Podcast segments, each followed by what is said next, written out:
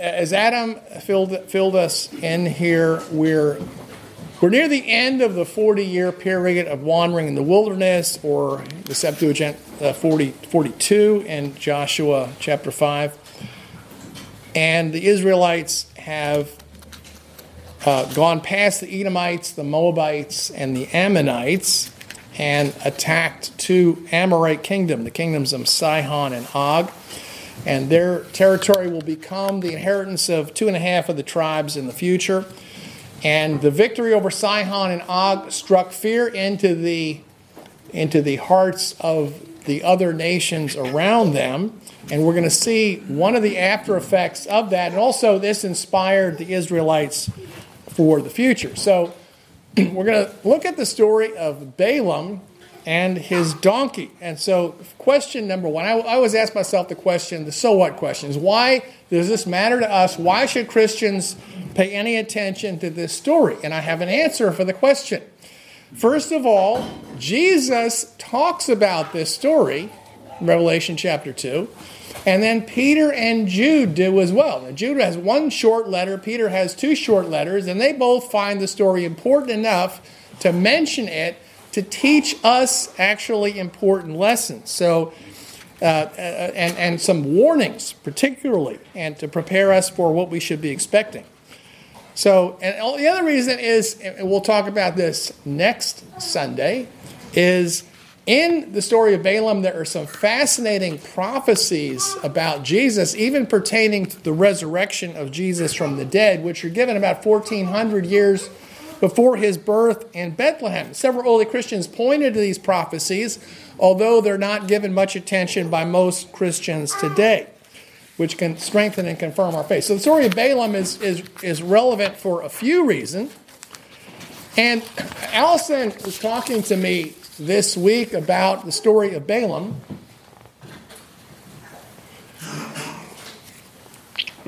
And she asked a question that maybe some of you have wondered about yourselves, which is okay, was Balaam good or was Balaam bad?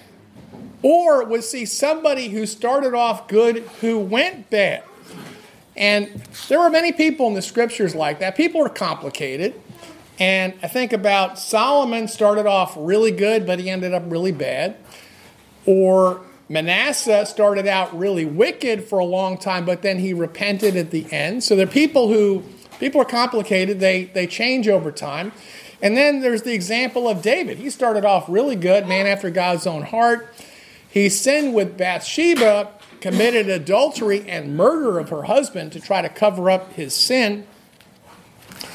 And then he he turned and went back to God and was forgiven, and so he ended up good again. So he went from from good to bad to, to good again.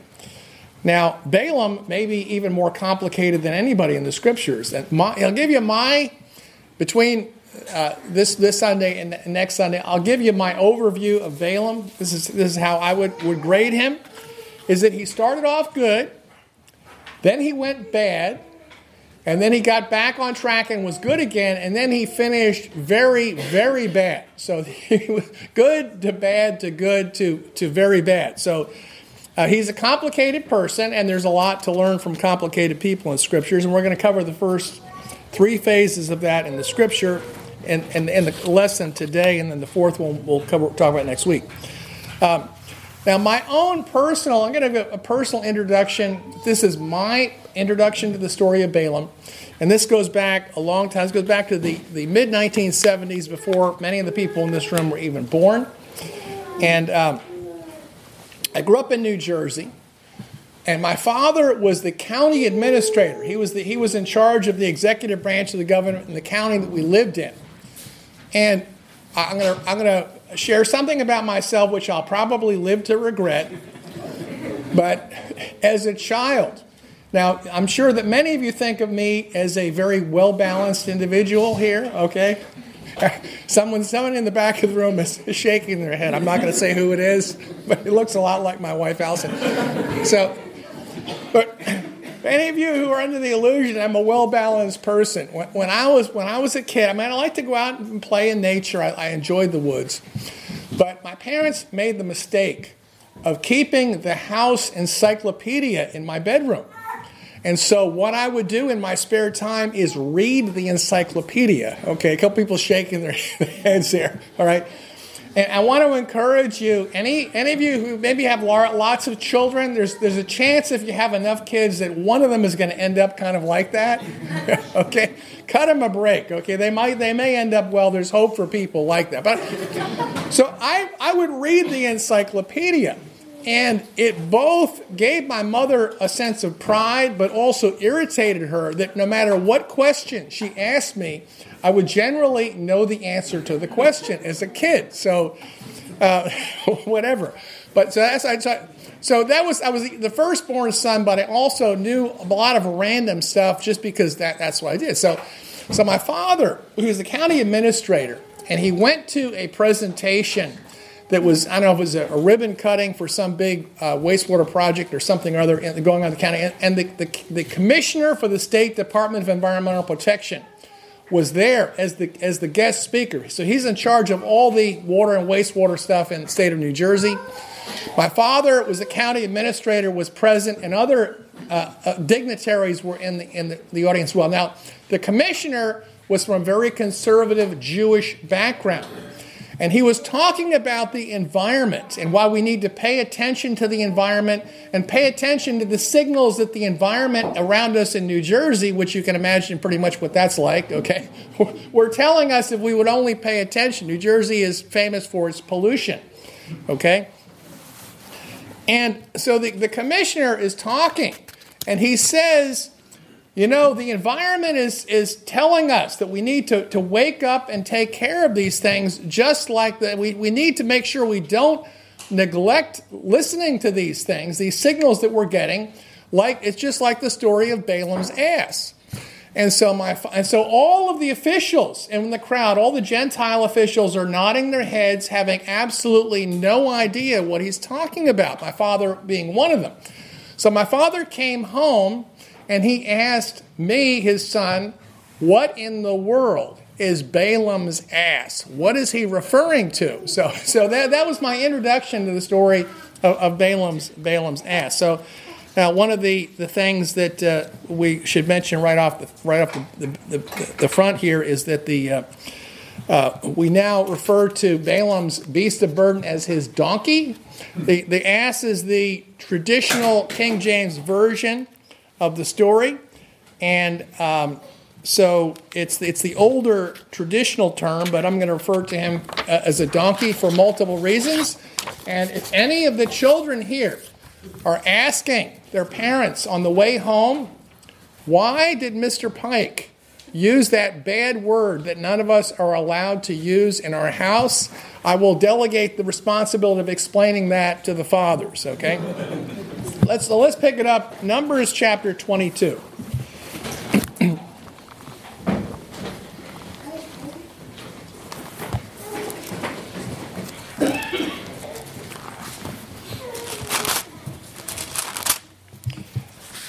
I'm reading from the New King James Version.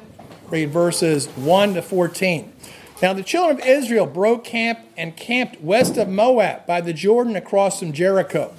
So when Balak, the son of Zippor, saw all that Israelite, all that Israel did to the Amorites. And Moab was exceedingly afraid of the people because they were many. And Moab was irritated because of the children of Israel. Then Moab said to the elders of Midian, Now this congregation will lick up everything around us as a young bull licks up the grass of the field. Now Balak, the son of Zippor, was king of the Moabites at that time. Then he sent ambassadors to Balaam, the son of Beor, at Pethor, which is near the river in the land of the sons of his people, to call him, saying, Look, a people came from Egypt.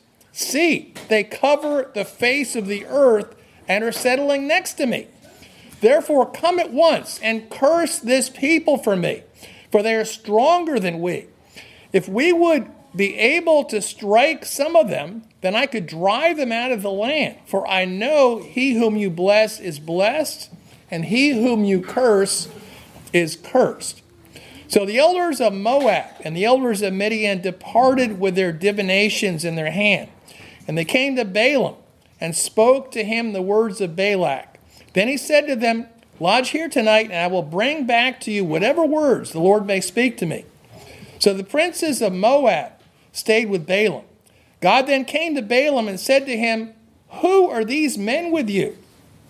So Balaam said to God, Balak the son of Zippor, the king of Moab, sent to me, saying, Look, a people came out of Egypt, and they cover the face of the earth and are settling next to me. Therefore, come at once and curse them for me. Perhaps I shall be able to strike them and drive them from the land. Then God said to Balaam, You shall not go with them, neither shall you curse the people, for they are blessed. So Balaam rose in the morning and said to the rulers of Balak, Return to your Lord, for God is not allowing me to go with you. Therefore, the rulers of Moab rose and went back to Balak and said, Balaam is unwilling to come with us. So, basic story here Balak is a Moabite king. He sees the huge number of Israelites encamped around him, and he hears the story of how they had decimated the Amorites. This is we, we talked about last week uh, under Sihon and Og, and the fear of the Lord uh, came into the nations around them. So he sends ambassadors to Balaam, who lives near the river. And in the Bible, in the Old Testament, the river generally refers to the Euphrates River. So that's actually quite a ways away back in Mesopotamia, their, their heartland. That's where they originally came from. So, uh, so he, he, he sends the delegates back there ambassadors with the divining fee with them. So they have some money to pay for the to pay for the the uh, the curse to be applied. And think about what Balaam does. His response is, "I'm not going to do anything without first consulting with the Lord." And he consults the Lord. The Lord tells him, "No, you're not going to go. These people are not going to be cursed. They're blessed." And he actually he, he so he asks the Lord, and then he follows the Lord's instruction, does exactly what he says, and he sends the men back with their money and says, I'm not going to do this. So certainly appears like a righteous, God-fearing man to me. I mean, what more could he possibly done than that? He consults God, speaks to him personally. God, God speaks personally to him. He obeys the Lord's command, turns down the offer, doesn't go with the man. So that's why I say, first of all, he starts off very good in the story. So let's continue. In verse 15, Balak yet again sent rulers, more numerous and more honorable than these. When they came to Balaam, they said to him, Thus says Balak the son of Zippor, I beg of you not to hesitate in coming to me, for I will certainly honor you greatly. I will do whatever you say. Therefore, come and curse the people for me. Then Balaam answered and said to the rulers of Balak, Though Balak were to give me his house full of silver and gold, I could not go beyond the word of the Lord God to make it little or great in my mind, to make it little or great in my mind. Now, therefore, stay here tonight so I may know more the Lord will say to me. Thus God came to Balaam at night and said to him, If these men are present to summon you, rise and follow them. But the word I speak to you, that you must do. So, uh, so Balak sends even more prominent, more people and more prominent people to go to Balaam and promises tremendous financial reward, great wealth if he will comply. And once again, Balaam takes a very principled stance. He says, Even if you gave me houses full of gold and silver, I will not go beyond what the word of the Lord says. So good for him. Very, very righteous man here at this point in time. And he inquires of the Lord that night, and then the Lord responds to Balaam that he may go with the men, but must speak only the words that the Lord tells him. Let's read starting in verse 20. This is the heart of the story. Thus God came to Balaam at night and said to him, If these men are present to summon you, rise and follow them. But the word I speak to you, that you shall do. So Balaam rose in the morning, saddled his donkey, and went with the rulers of Moab. Then God was very angry because he went. And the angel of God stationed himself to divert him from his purpose. Now he was riding on his donkey, and his two servants were with him. When the donkey saw the angel of God standing in the way with his drawn sword in his hand, the donkey turned aside out of the way and went into the field. So Balaam struck the donkey with his staff to turn her back onto the road. Then the angel of God stood in a narrow path between the vineyards with a wall on this side and a wall on that side. Now, when the donkey saw the angel of God, she pushed herself against the wall and crushed Balaam's foot. So he struck her again. Then the angel of God went and stood in a narrow place where there was no way to turn either to the right hand or to the left. So when the donkey saw the angel of God, she lay down under Balaam. And Balaam became angry and struck the donkey with his staff. Then God opened the mouth of the donkey, and she said to Balaam, What have I done to you that you struck me this third time? Balaam then said to the donkey, Because you abused me.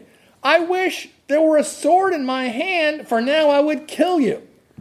So the donkey said to Balaam, Am I not your donkey, on which you rode from your youth to this very day? Did I ever show you such utter disregard for you? And he replied, No. Then God opened Balaam's eyes, and he saw the angel of the Lord standing in the way with his sword drawn in his hand. And he bowed and worshiped. The angel of God then said to him, Why did you strike your donkey a third time? Behold, I came out as your adversary because your way was not acceptable before me. So when the donkey saw me, she turned aside from me this third time. If she had not turned aside from me, surely I would have killed you by now and let her live. Then Balaam said to the angel of the Lord, I sinned, for I did not know you met me as an adversary on the road. Now, therefore, if my way is not acceptable to you, I will turn back. The angel of God then said to Balaam, Go with the men but only the word I may speak to you, this you must be careful to speak. So Balaam went with the rulers of Balak. So this is a wild story. Um, so Balaam goes with the men. Under strict instructions, you will say only what I tell you to say. And he has his two servants accompanying him, and he's riding on his faithful donkey. The Lord becomes angry with him, and the angel of God is also referred to here as the angel of the Lord in the passage that we read, is sent to kill Balaam with drawn sword in hand. The, the, the donkey sees the angel of the Lord, but Balaam doesn't. And the donkey tries three times to avoid the disaster, and all three times, Balaam, who doesn't see the angel of the Lord, beats the donkey with his stick. First time, the donkey turns aside off the, off the road on, onto a field. The second time, the donkey is in a is in a, a narrow, you know, if, you, if you're ever in Europe or in the Middle East, you know, they're, they're narrow streets and there are walls on either side. And so is in a place like that with a with a vineyard on either side. And so the donkey the donkey turns aside and crushes the foot of Balaam against one of the walls. And so he beats the donkey a second time. And then the third time, there's no place to turn, nowhere to go. And so the donkey sees the, the angel Lord with the, the drawn sword, and the donkey just lies down or sits down with Balaam on top. And he feels like a fool and starts beating, beats, beats the, the, the donkey the third time.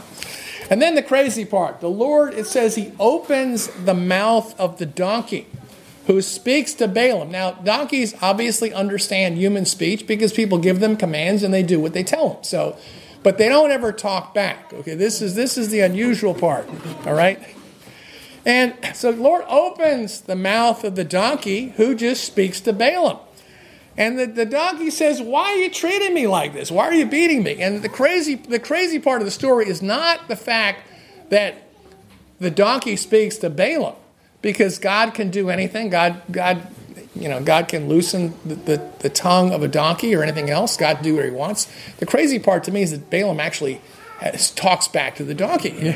you would think that somebody would say, Whoa, a donkey's my donkey is talking to me. That's never happened before. I've never heard of that. I better pay attention to what's going on. But he starts arguing with the donkey. Okay, which just tells you something about him. All right. He starts arguing with the donkey. The donkey says, Why are you treating me this bad? He says, Well, you know, and then and the donkey says, Look, I'm your faithful donkey who's been serving you for years. Have I ever done anything like this? And he has to admit, No, you haven't. So, so, uh, and then the Lord opens up the eyes of Balaam. He sees the angel of the Lord with a drawn sword, who is, and, and, and the angel of the Lord says, uh, You know, I was about to, if it wasn't for the donkey, he said, You'd be dead man now. I would have killed you already if it wasn't for the donkey lying down. And he gives the instruction, the same instruction that was given to Balaam at the beginning of the journey. He says, Listen, you can go, and Balaam says, Look, if you want me to go back home, that's fine. He said, You can go with the men, but you will say only what I tell you to say. That's it. So, what, what, what, what, what, would, what would I assume from this story here? My, what I assume is, doesn't say it, but just based on what the angel Lord, the fact that he was going to kill the man, and the fact that he reiterates the instruction again, my assumption is that Balaam, in the course of traveling along with these men, and maybe thinking about, you know, that gold and silver business, the houses of gold and silver might not have been such a bad idea that he starts changing his heart. He starts changing his mind. And the angel Lord knows that knows what, what he's thinking and and has to go back and threaten him with death and then remind him, listen, these were the instructions. You will only say what I tell you to say. So that's my I'd say Balaam went from good to bad in his heart. And the angel the Lord was aware of this and brings him to repentance and the fear of the Lord. So, I want to back up and ask a question that may have occurred to some of you, but probably not to everybody here. Is this the angel of the Lord or the angel of God character? Is this just I don't know how to say just an angel. Is this, is this an angel like Gabriel or Michael or one of the many angels? Or is this referring to somebody else? This expression, the angel of the Lord. Uh, for those who were here when we were going through Genesis, we encountered this, this expression a few times. And actually, early Christians talk about this a lot. When they're explaining the divinity of Christ, particularly to the Jews. When the early Christians are explaining to the Jews that, that Christ is divine, that he is the Son of God, he's the Logos, he's, he's always existed, and he is God and can be worshiped. That is a tough sell to the Jews. And the way that the Christians explained this in the beginning was not going to John chapter 1 in verse 1 like we would. They used the Old Testament stories like this one to explain them, and they threw some tough questions at the Jews to rattle their concept of God. They talked about examples of where it says, the angel of the Lord appeared. And they saw these as appearances of God in the form of the Son of God or the Word. These are appearances of Christ or theophanies in the Old Testament in these stories. Okay, now that, that concept may be familiar to you or it may be unfamiliar, but I want to back up and explain some, some, some concepts, and then we'll look at some of these passages to show you that it actually makes a whole lot of sense. Genesis 32. But actually, first example, Genesis 16. In the story of Hagar, this is first example in the Old Testament where it speaks of the angel Lord. Hagar runs away from Sarah, her mistress, and the angel Lord appears and tells her to go back and return. And Genesis 16 13, after the encounter, it says, Then Hagar called the name of the Lord who spoke to her, You are the God who sees me. For she said, I have seen the one who appeared to me face to face. All right, that sounds like a little more than, than a regular angel, the angel Lord. So the early Christians point this out to the, to the Jews. Another example, Genesis 22, in the story of uh, Abraham being called to go up in the mountain and sacrifice his son Isaac. And in the, in the Septuagint, the, the wording is a little, little sharper and on this point here. Early Christians refer to this. It says in, in the Septuagint, the Abraham called this place, the Lord has appeared, as it said to this day, in the mountain the Lord was seen. I realize in the Masoretic text a little different than that. And then Exodus chapter 3. This is actually uh, probably the clearest and most cited example. In Exodus chapter 3, let's go back there. It's the famous account of the burning bush. A lot of the early Christians talk about this in connection with the angel of the Lord being referring to the Son of God. Exodus chapter 3 and verse 1. Now Moses was tending the sheep of Jethro, his father in law, the priest of Midian. Then he led them to the back of the desert and came to Horeb, the mountain of God. Of course, that's Mount Sinai. Then the angel of the Lord appeared to him in a flame of fire from the midst of the bush. So he saw the bush burning with fire, but the bush was not consumed. So Moses said, I will now turn aside and see this great sight, why the bush is not consumed. When therefore the Lord saw him turn aside to look, God called to him from the midst of the bush and said, Moses, Moses. Then he said, Here I am. So he said, Do not come any closer. Take your sandals off your feet. The place where you're standing is holy ground. Moreover, he said, I am the God of your father, the God of Abraham, Isaac, and Jacob, the God, uh, the God of Jacob. And Moses then hid his face, for he was afraid to look at God. So, so what is it that's in the burning bush that's referred to as the angel of the Lord? I'm the God of your father Abraham, Isaac, and Jacob. He says he's afraid to look at God. Uh, it says that God is calling out to him from, from, from the bush. So, so what do we do with that? Uh, I'll tell you what the early Christians did with passages like these, as well as the story in Genesis, um, I think it's uh, Genesis 18 in the account of Abraham having lunch with the Lord, having him over for lunch, and the Lord and two angels. Well, who was that? You having God? God came over to have lunch with you?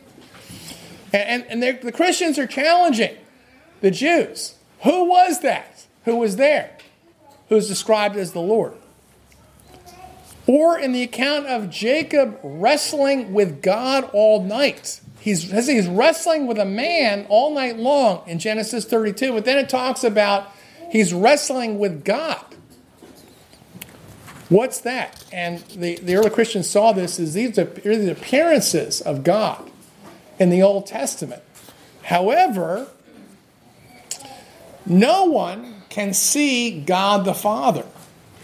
John chapter 1, 1 Timothy chapter 6. No one has seen or can see God referring to the Father. I mean, how airtight of of, of a case is that? No one has seen or can possibly see God. It's impossible to see the Father, who the scripture tells us dwells in unapproachable light and possesses all things. God cannot be, God the Father cannot be located at one point in space. He cannot descend to earth. He cannot ascend from the earth. He can't he can't take take place inside of a burning bush. Can't, he can't be God the Father is beyond all things and he can't be located in any one place. On the other hand, the Logos, the eternal Word of God who existed before all ages, who in John chapter 1 it says was in the beginning with God, who proceeded from the Father, through whom, through whom all things were made. In Micah chapter 5, in the, in the famous passage about Jesus would be born in Bethlehem, it says his origins are from eternity. Okay? He always existed. So, we know that the Son of God was involved in the creation of the universe, that he always existed. He was not created, he proceeded from the Father. Well, what has the Word of God been doing throughout all of history from the time of the creation until the time of the birth of Jesus in Bethlehem? Well, the early Christians saw that he was intervening, he was speaking on behalf of the Father. That when someone saw God, it was impossible that it could have been the Father. It had to be the Son of God. The Son of God is not a creative being, but is fully divine and can take the form of a human or an angel. Okay? Which the Father cannot. Justice Justin Martyr, one of my favorite early Christian writers, writing it around the year 160. This is in his uh, first apology. So it's an idea of how the Christians, in the first few centuries, how they saw and explained the scriptures. Says now the Word of God is his Son. As we had before said, he is called angel and apostle, for he declares whatever we ought to know and is sent forth to declare whatever is revealed. As our Lord himself said, He who hears me hears him who sent me. That's from Luke, Luke 10 16. From the writings of Moses also, this will be manifest. For thus it is written, and the angel of God spoke to Moses in a flame of fire out of the bush, and said, I am that I am, the God of Abraham, the God of Isaac, the God of Jacob, the God of your fathers. Go down to Egypt and bring forth my people. Of course, that's Exodus chapter 3, the burning bush incident.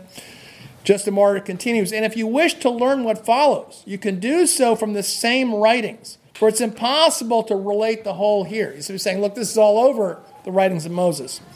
So much is written for the sake of proving that Jesus the Christ is the Son of God and his apostle, being of old the Word, and appearing sometimes in the form of fire sometimes in the likeness of angels, but now, by the will of God, having become man for the human race, he endured all the sufferings which the devils instigated the senseless Jews to inflict upon him, who, though they have it expressly affirmed in the writing of Moses, and the angel of, of the God spoke to Moses in a flame of fire in the bush, and said, I am the God of Abraham, the God of Isaac, and the God of Jacob. That's from Justin Martyr's First Apology Nicene Fathers, Volume 1, page 184. So, early Christians understood that when someone saw the Lord, and when it speaks about the angel of the Lord, and it certainly seems to be talking about God, that this was not talking about an angel, a created being like Gabriel or Michael. It refers to the Son of God. Of course, the word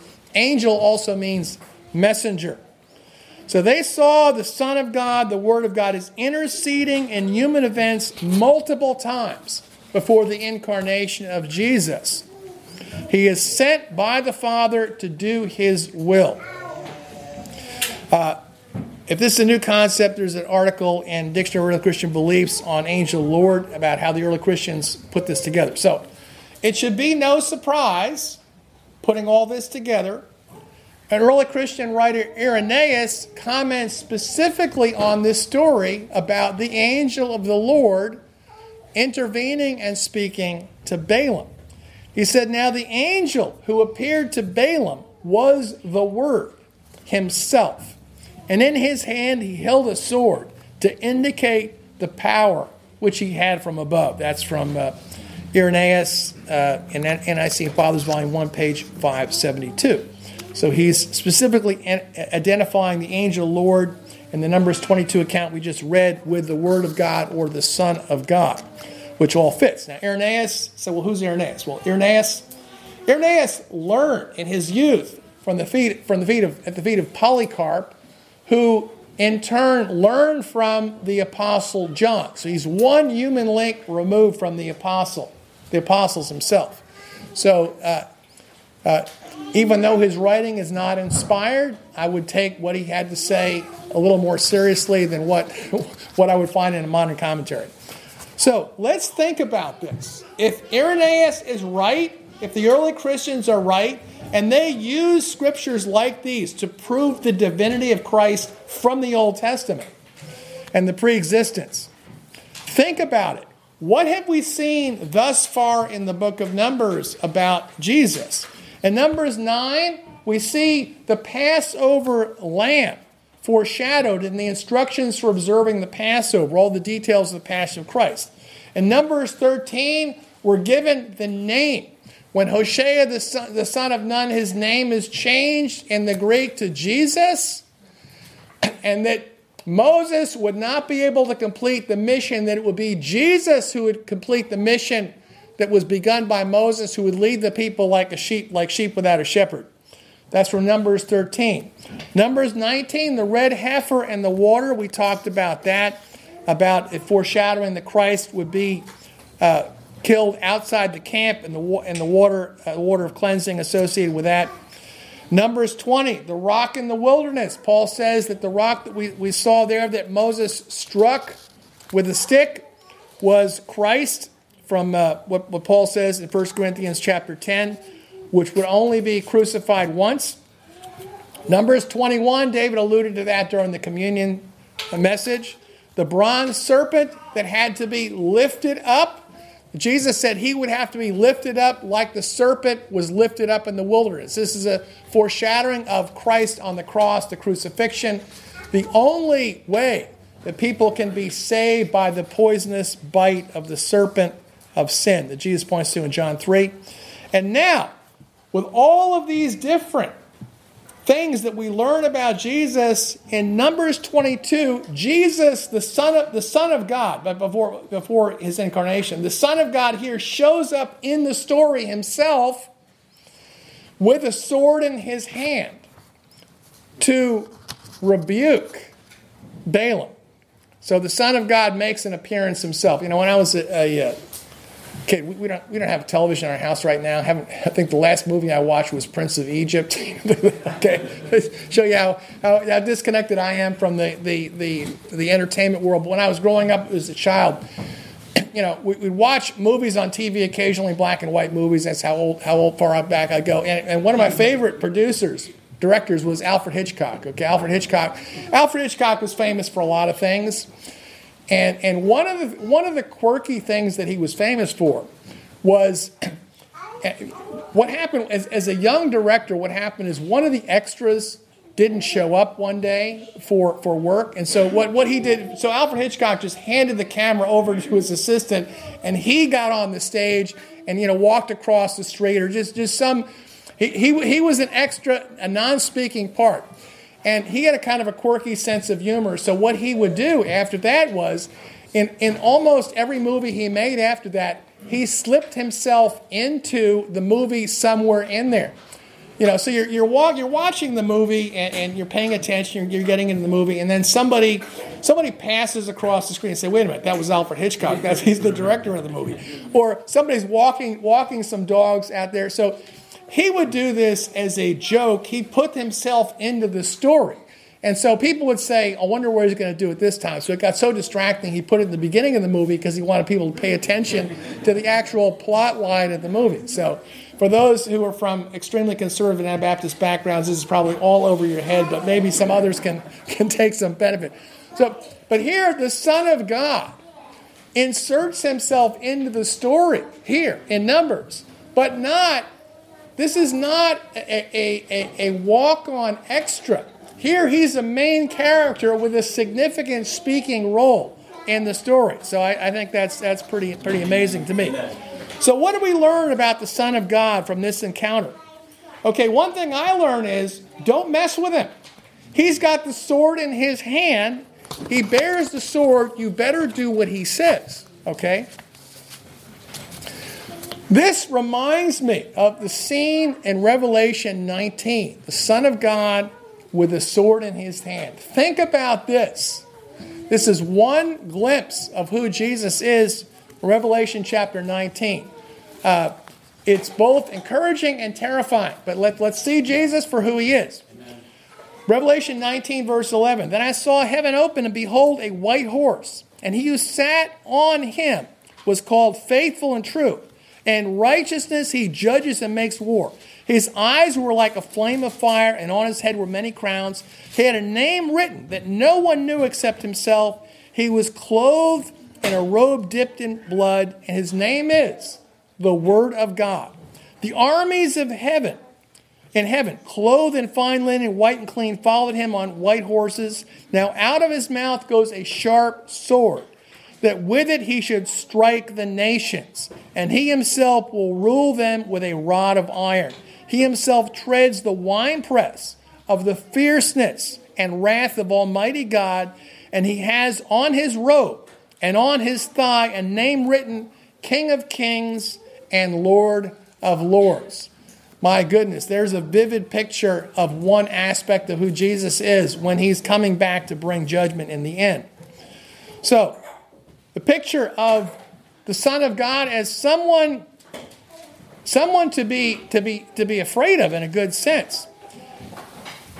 He comes, the other thing I learned about is he comes with a strong message, but it's for the good of those who are listening. He wants to save us, not destroy us. He came to bring Balaam to repentance if he wouldn't listen. The other thing I learned about the Son of God from this story, the angel of the Lord, he's also he's both kind and just. And he I like this. He explains, you know, he says, I would have killed you, but I would have spared the donkey. okay. He even cares about the donkey. You know, when the U.S. government wants to wipe out uh, one of their enemies, they'll, they'll send a missile over and, and obliterate uh, and obliterate the whole area. And they, they say, "Well, we got the bad guy, but there's a collateral damage. We got the wedding party, and five other people died." This is he goes. Jesus comes with a Son of God comes with a sword for a surgical strike. He's taking the man out, but he's going to spare the innocent donkey. So that tells me something about the Son of God as well. Only the guilty party is going to get destroyed here in this story. The other thing I learned is he sees the evil in our hearts. It's easy to fool people. Jesus talked about that in Matthew 23. He says, You know, you Pharisees, you're like whitewashed tombs. You look good on the outside, but the inside, you're full of dead men's bones. He can see that. He sees what's in our hearts, he sees the evil that's there. You can't fool him. Balaam is walking along the road. He told the people, Listen, I'm only going to do what the Lord tells me. He's walking down the road, but he had a change of heart along the way. He went bad on the inside, looked the same on the outside. But the Word of God knew what was going on. The Lord knew what's going on. He wasn't going to go away with anything. So God sees the evil in our hearts, even if nobody else does. And He wasn't going to put up with it. The other thing is, this the good news is, Balaam repented. He turned himself in. He says, You want me to go back home? I will. I'll stop right now. So he, he, he made no excuses. He repented when he realized his error of his ways. And, and, and when, when he repented, the sword, the sword was not used. He was spared. The Lord doesn't want anyone to be destroyed. It's like the, in the story, we, we saw that in the story of, of, of Jonah with Nineveh. He wants to give people an opportunity to repent no matter how foolish or wicked they've been. Another thing I learned here Son of God doesn't play favorites. We've seen this in the book of Numbers. In the story of Korah's rebellion, these were religious leaders who got taken out by the Lord for their sin. He took out he, God rebuked Miriam and Aaron. We saw that in the book of Numbers. People in the inner circle. Here, he's going after one of his prophets. And next time we get together, we're going to see Balaam was a true prophet of God who gave some amazing prophecies that would be fulfilled 1400 years later about Jesus. He was a famous prophet that was respected. People came from far away and were willing to pay a lot of money to take to tap into the spiritual power that he had. He spoke with God directly and God answered him directly. He was admired by kings and nobles. However, to the angel Lord, that meant nothing.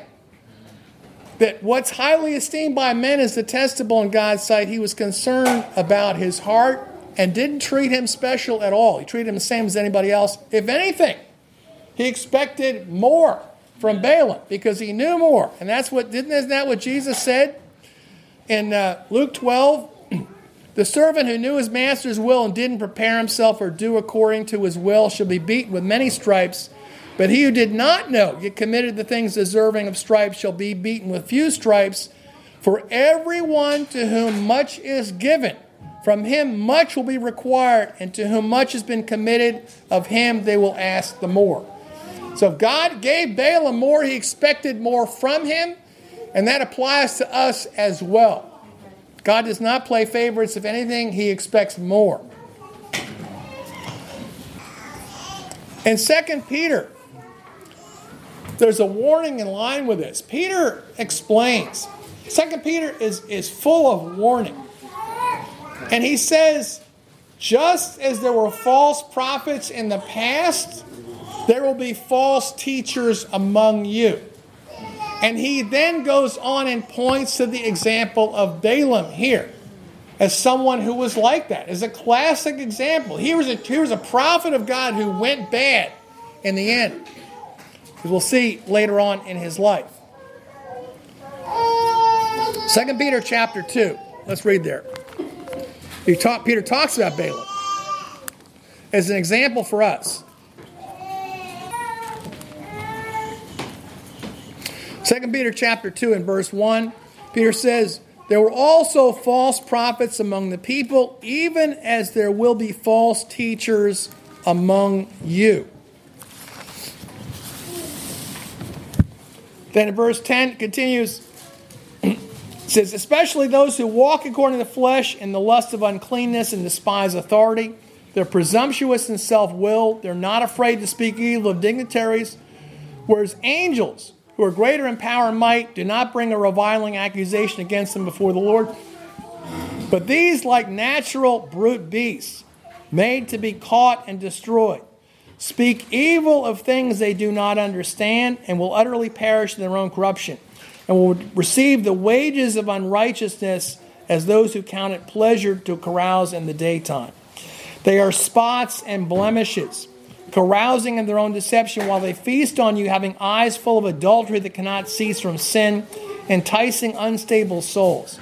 They have a heart trained in covetous practices and are accursed children.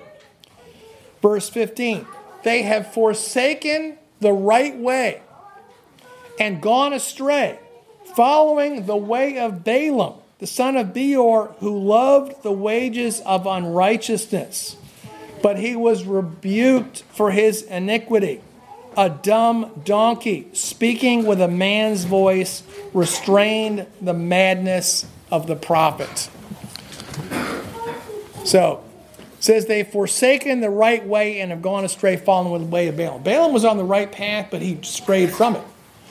And that's what he's saying. There are going to be people, there are going to be people in the church, we're warned about this, who are on the right path, tra- track, but they, they depart, they stray from it.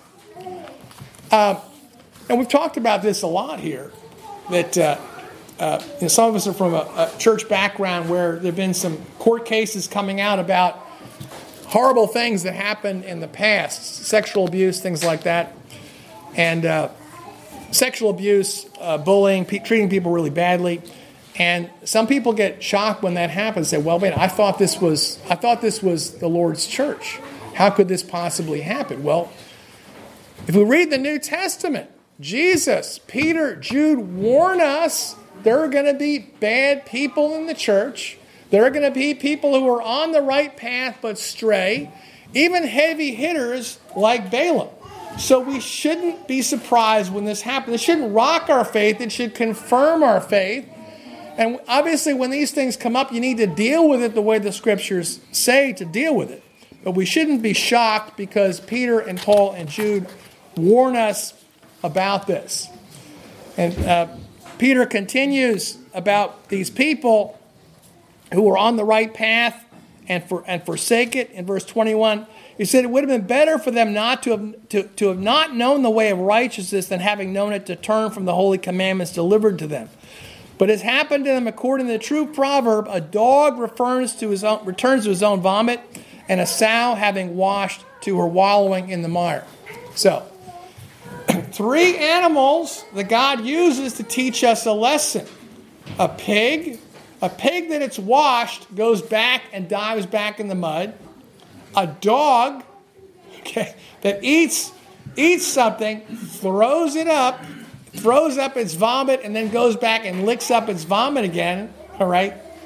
So if somebody calls you a pig or a dog, you'd be insulted. Or if somebody called you a donkey or the King James equivalent of that, you'd be insulted by that too. Okay.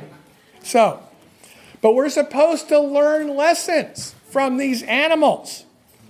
Learn lessons from the animals, including the story of the donkey. There will be people who will depart, like the pigs that are washed, and go back to wallowing in the mud, and like the dogs who vomit up their, their filth and then go back and lick it up again. So don't we should learn from those. We can even learn from the donkey here in the story. Uh, one thing I learned from the story of the donkey is God can do anything. This is a reminder. And why did Mary believe that she could have give, give birth to, to, to a, a baby even though she didn't know a man? Because God can do anything. That's the nature of God. I mean, God can swallow Jonah up in the whale. God can part the Red Sea. God can stop the sun in the sky. God can bring water out of a rock. God can do anything. Nothing is impossible for God. God created all, I mean, I'm an engineer, so I'm, a very logical person. God created all the laws of the universe. He can bend them or snap them or suspend them anytime he wants to because he's the creator of all things. Nothing's impossible for God. He can do anything. So, yes, he can even loosen the tongue of a donkey and allow it to talk and say what's on its mind. All right? Uh, another lesson from the donkey Sometimes others may see spiritual danger that you're in that you don't see yourself. Okay? They may see God more clearly. The donkey saw the angel of the Lord with the, the drawn sword. Balaam was blind to it, he didn't see it. There's spiritual reality around us. Other people may see things before you do. And what's the response of a lot of people when someone tells them, when somebody tries to intervene with them? They take the stick out and start beating them, okay? Not a good move. Don't beat up on people who are trying to help you, that see a danger in your life that you may be blind to. Don't treat them like that. Don't repeat the error of Balaam. The donkey was a true, faithful friend. He did crush Balaam's foot, okay, but he saved his life. Okay, let's not forget that.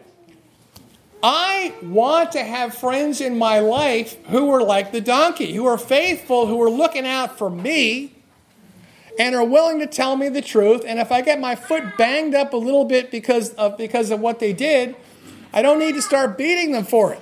Okay? I need friends like that donkey, and I want to be a friend like the donkey too. He was a good, faithful donkey. So, and when others, when we're on a path that's headed for destruction, pay attention. Listen. Even if it seems like you're hearing it from a two legged version of a donkey, they may be wiser than you are. They may see danger that you're missing, and they may be seeing the Son of God. Amen.